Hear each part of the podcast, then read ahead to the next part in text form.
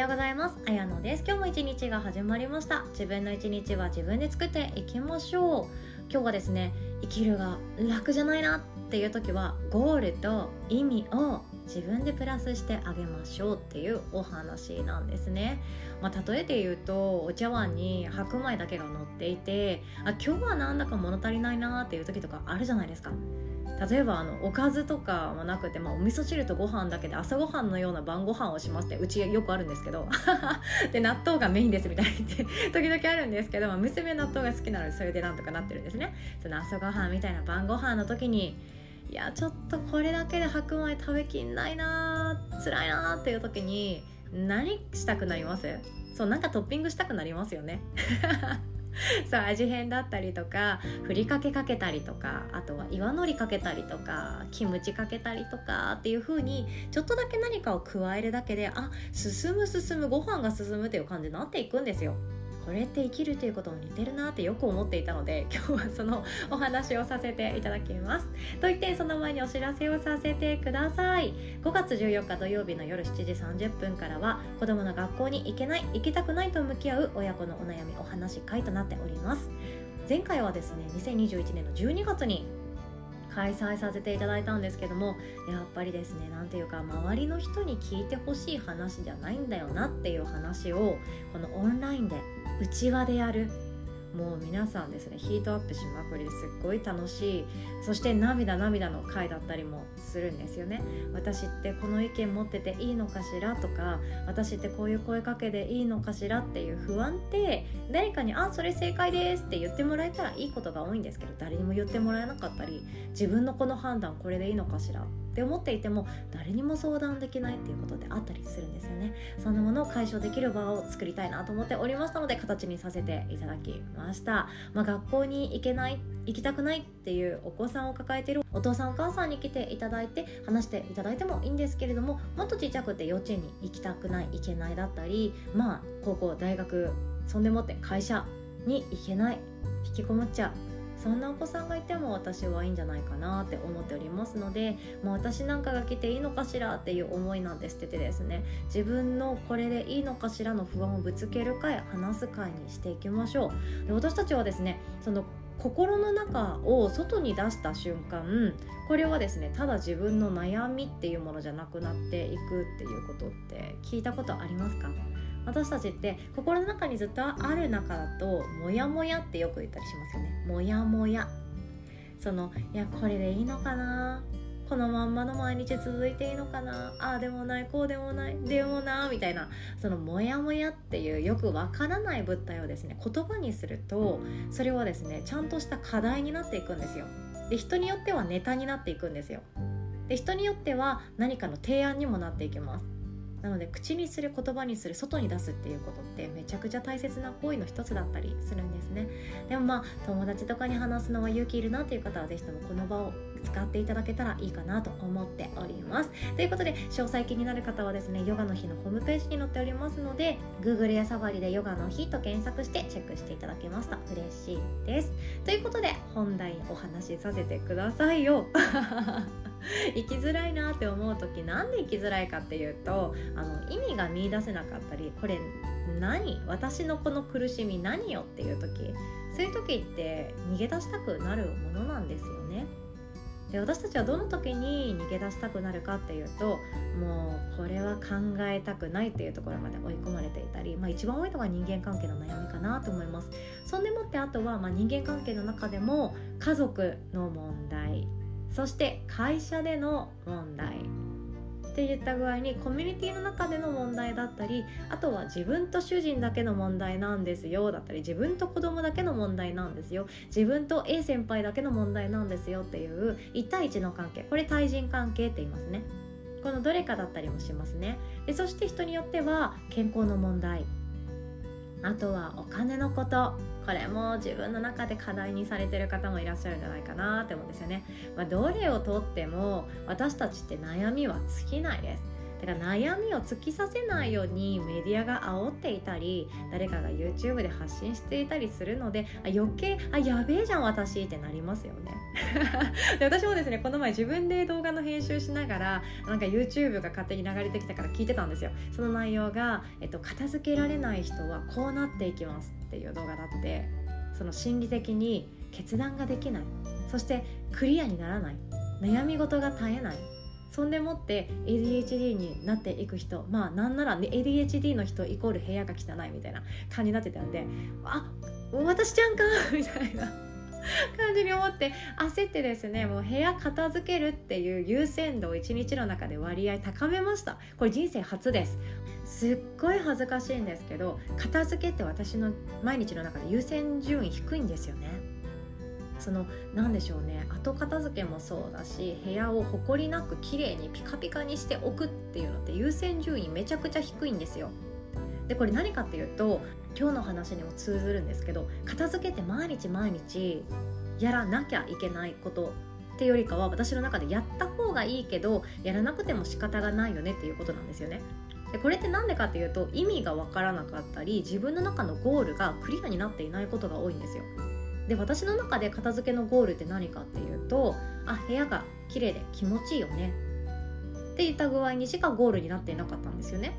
で部屋が綺麗で気持ちいいよねっていうゴールってまあ、また崩れてしまったらそこのゴールに戻っていかなきゃいけないしなんならなんで私だけがやってんの？って。なんで私以外の人たちやんないの？みたいなね。そのもう気持ちがあるわけなんですよ。いまだに。なぜ娘は自分のシルバニアを片付けないのか。シルバニアなんて出しておいたらそれを踏んだ瞬間悲鳴を上げるくらい痛いんだぞっていうのを何回力説してもなぜかシルバニアのちっちゃい子たちが落ちてんですよね。そしてそれを私が片付ける。言ってもまた片付けるみたいな感じで ちょっともう辛かったことあったんですよ。だからもう片付けられないのもまあ仕方がないよね。それよりも楽しい毎日がいいよねって思ってしまって片付けっていうものをストレスに思いたくないという気持ちもきっとあるんでしょうね。だから優先順位かなり低いんですよ。でもですよそのこの前 YouTube で聞いてしまった片付けできない人の特徴とか片付けできない部屋に住んでいるとどうなるかっていう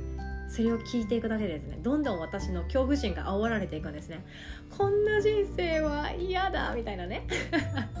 でそう思った瞬間、まあ、多くの人が知ってるんですけど家の中が片付いていてすっきりした中で過ごしている人って、まあ、お金持ってます。稼いでいる人のうちってほんとすっきりしてるんですよね。でシンプルで発想が生まれやすいとか心が穏やかになりやすいとか集中しやすいから勉強も熱心にできるとかいろんなメリットがあります。で片付いているお部屋で居心地つまり副交感神経が優位になってリラックスしやすい。自分と向き合う時間が提供できる。だから人間関係も良くなっていく。っていう具合になっているんですよね。で自分のことが好きになれるじゃないですか。お部屋片付いていると。なんかよく言いますよね。見えてないところほど綺麗にしている人の方が自己肯定感が高いとか自分に自信が持てるとか自分のことを好きになれるとかなんか言ったりするじゃないですか。だから女性だったらそのランジェリーとか下着をお金かけてる人ってやっぱり違うよねとか言ったりするのと本当ちょっといやいや 違うかもしれないけれども近い部分ちょっとだけ私も感じましたね。お部屋の中がいつも綺麗にしているといつでも誰でも来ていいよの状態にしておくだけで何ていうか私ってあいい人間じゃんって思える瞬間これあるんじゃないかなと思っています。ということで私の中でただ単にストレスになりたくないから部屋はきっちり片付いていなくってもいいし埃がなくてピカピカに輝いていなくってもいいけどまあ程よく片付いていたらいいよねっていうゴールだったんですけどそれに対する意味っていうのは片付けるのは面倒だし私しか片付けをしてないからすごくストレスに思ってしまう。だから嫌だ。家族と喧嘩したくないからもう優先順位下げてた方がいいみたいな意味だったんですよ。けどですよ私は単純なのでその YouTube を流し聞きしてしまってもう今メラメラしてるんですよね。物捨てなきゃ。1年間着てない服は捨てなきゃみたいなあこれ使ってないやつ売ろうみたいな感じに今メラメラとなっているのは何かっていうとゴールは自分の人生を豊かにしたいから片付けをしよう。っていうゴールになってきたんですよね。自分の人生を豊かにするっていうゴールが見えてきたら片付けをするっていう手段があってその片付けをするっていう手段の意味っていうのは片付ければ片付けるほど部屋への居心地は良くなって自律神経も安定していくし自分のことをもっと好きになれるだろうしわざわざ片付けをするっていう手間さえなくなればもっと遊べる時間とか自分が何か読書とかに没頭できる時間が増えていくんじゃないかって思うわけなんですよね。これが意味ですよね。そのためにじゃあ片付けっていう手段をなおさらやろうって思えていく。ゴールがちゃんと定まってそのゴールもあ私はそう思うって確信できたから片付けっていうものの優先度がちょっとだけ上がりました。まあちょっとだけなんですけどね。めっちゃ片付けてますっていう人からしたらえこれ片付けたって言わないよって言われる レベルだとは思うんですけど私の中でだいぶ上がりました。人生っていうものもなんかこのゴールがないから私たちって目の前の辛いことって何の意味があるのって思ってしまうことってあると思うんですよね。例えば会社の上司とのやり取りがすごくストレスだって思う時。その会社の上司のやり取りがストレスだってだけで仕事行きたくないなって思う日ってあると思うんですよね。私そうでしたよ。たった一人のあの人のせいで まあせいでとか言ったら失礼なんですけどあの人がいるから会社に行くのが今日は乗り気じゃないとかね。なんならその苦手だって思っている先輩の隣でハンドル握って運転して外勤行かなきゃいけないとか。いやもう苦痛ですよ。胃に穴が開きそうな気分だったのを覚えていますね。そんな感じで何の意味があんの？逃げたいんだけどって思うことっていっぱいあると思うんですよ。でもそれにゴールを自分で用意してあげる。例えばその先輩じゃないけれどもこんな人この先輩みたいなこんなタイプの人間と出会った時にいかに今度は笑顔で上手に心揺さぶられることなく接するための今もしかしたら修行中かもしれないなって思ったらあじゃあどう会話をしていったらその先輩は難なくクリアできるんだろうって考えていくとこれちょっと面白いですよねちょっと RPG の世界のゲームっぽくなっていきますよね。そんな形で自分でゴールを用意してあげると今やっていることの意味っていうものは見出されていきます。せっかく大人になったのになんでこんなに私悩んでんのって思うことっていっぱいあると思うんですよね。でもその一つ一つって本当大人になったら誰もゴール用意してくれないんですよ。キャリアアップとかでめちゃくちゃ手厚くサポートしてくれている会社とかであればもう効果のたびにいや今回はこれ目指していきましょうとかこういうキャリアの積み方していきましょう。じゃあこれ任せていいですかっていう風にキャリアアップのフォローしてくれるかもしれないんですけど、まあ、キャリアはフォローアップしてくれたとしてもそれ以外ですよね。恋愛だったり人間関係だったり家族関係だったり誰もゴール用意してくれないと思います。自分で作るしかないんですよね。この洋服が着たいとか。心から恋愛楽しんでいきたいって思ったらじゃあそのためにそのゴールのために何をするか。バランスの良い3食の食事を心がけるっていうのも意味が見出されてきますよね。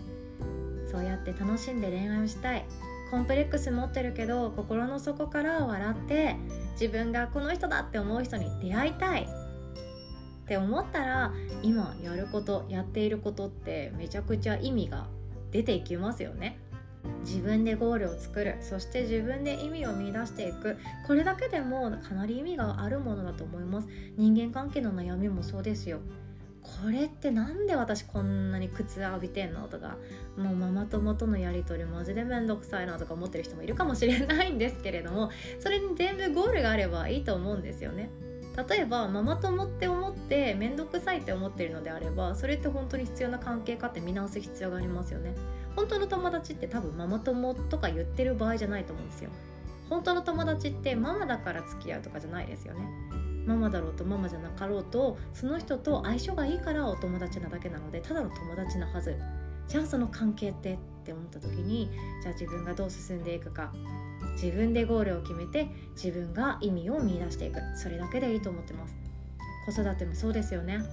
毎日毎日一日が一瞬で終わっていくっていう方私も仲間です。もう気がついたら夕方じゃんみたいなことってよくあります。そんでもってああやっと一息って思ったらもう夜じゃんって寝寝かせなきゃじゃんみたいなことの連続ですよね。いつ自分のことするのさって思うけどそんな日はねえよって思ってる人いっぱいいると思うんですよね。でもそれもゴールを見いだす自分なりのゴールを見いだすっていうのが一番いいですよね。子供との関係子供との時間を楽しむっていうゴールなのかそれとも子供のお世話をしながらでも自分の時間を作っていくのがゴールなのか子供と一緒に自分自身も成長したいというのがゴールなのか。ママっていう肩書きとはちょっと外れたところで自分らしさで働いてみたい。これがゴールなのか。いろんなところにゴールって自分自身でオリジナルで作っちゃっていいわけなんですよ。だって誰もゴール作ってくれないからなんですよね。学校の頃は良かったですよ。このテストクリアしてこのテストクリアしてこの虫やりましょうみたいな感じでねやっていたと思うんですけど自分たちでゴール用意していきましょう。ということで今日はこんなお話でございました。最後までお聴きくださりいつも本当にありがとうございます。お互い素敵な一日を作っていきましょう。おしまい。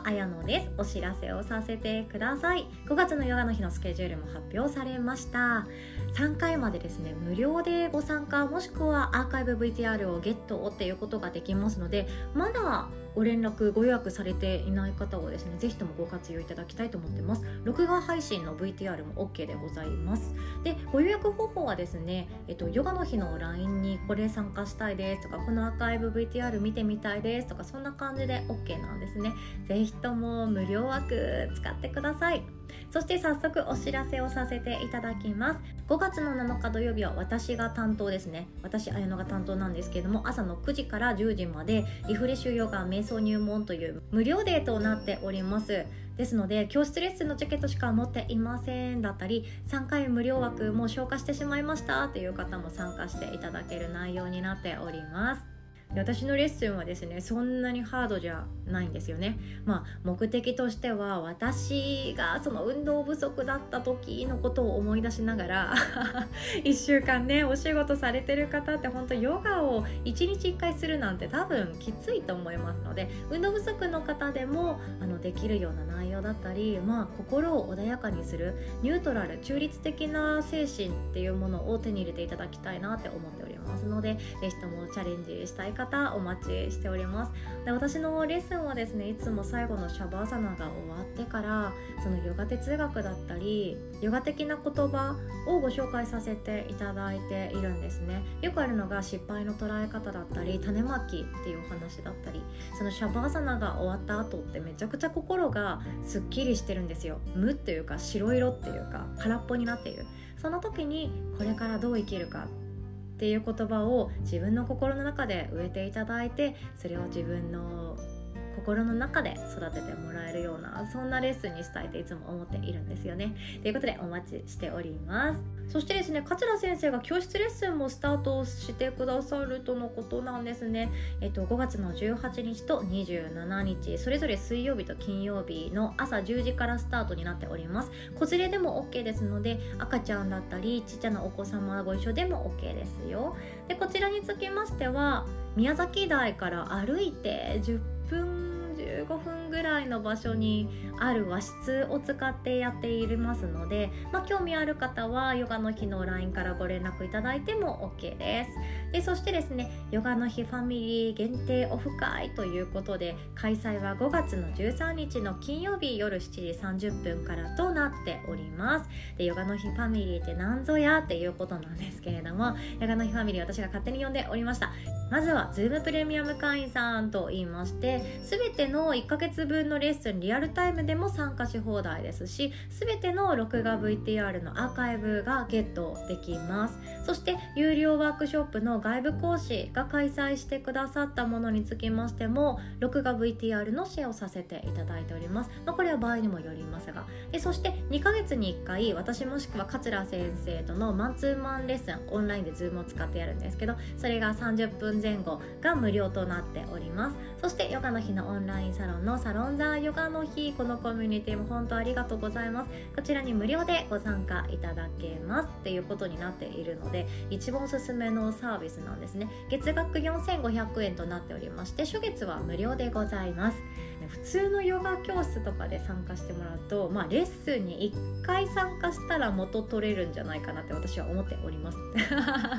でですねその2ヶ月に1回マンツーマンレッスンしますよっていう中身もまた、えー、とホームページに載せますね。その中で桂先生はマタニティだったりとかあとは食事食育とかそういうことにも詳しいですしダイエットとかも詳しいんですよね。で私は手相鑑定とかビジネスコーチングとかもできますので、まあ、自分でどういう風にやっていきたいか分かんないとかそういうご相談も直接オンラインで2人きりでお話できますので2ヶ月に1回喋りたいなという方はですねほんとズームプレミアムが一番お得ですね。で手相鑑定で4500円って多分ないので ありませんのでこれが一番安いんじゃないかなって思っております。でそしてそしてサタデープレミアム会員さんっていうのがありましてそれが土曜日の朝ヨガのリアルタイムでご参加し放題そして土曜日のレッスンの VTR 全てゲットできます。で加えて平日のレッスンだったり座学ワークショップのお好きなものを毎月1本無料でプレゼントしております。そしてそして特別外部講師をお招きしたワークショップの録画 VTR も外部講師さんが OK だよシェアしていいよって言ってくれたものにつきましてはシェアさせていただいているんですね。でこちらがサタデープレミアム会員さんも初月が無料で1980円となっています。安いんですけどね。で加えてサタデープレミアム会員さんもサロンザヨガの日オンラインサロンにはご入会いただいておりますのでオフ会などでいつも盛り上げていただいて本当ありがとうございます。でそしてオンラインサロンだけでいいやっていう方はですねサロンザヨガの日っていうところの会員さんで月額980円となっているんですね。でこちらの方はどういうメリットがあるかっていうとまあレッスンには参加できないんだけれども過去の座学だったり過去のヨガレッスンだったりまああんまり激しく動かない系のリラックス系のヨガだったりで VTR だったりっていういろんなそのヨガの日でやってきたレッスンだったりワークショップですよね。それが、まあ、30分から1時間のものが1週間に1回ゲットできます。ですでにたくさん投稿してますのでそれ過去に遡ってずっと見続けることができますので好きなレッスンがあったり好きな座学があったら繰り返し使っていただいてもいいかなって思っているんですよね。この方々を私はヨガナヒファミリーと呼んでおります。でそしていろんな悩み、まあ、特にチャレンジをされてる方が多いのでその方々がどんなことで悩んでるかとかどんなことが知りたいかっていうのをメインにオフ会だったり勉強会っていうものを開催しておりましてそれが5月13日の夜7時半から開催しますっていうことなんですね。今回はメルマガ講座となっております。メルマガってまあ書く書く書いてメルマガを運営する側なんですけどこれってもう知らない人ほんとそうなんですよね。なんか言いながら、えっと、書くっていうことってただ書くって書けない人多いんですよ。何書けばいいのさとか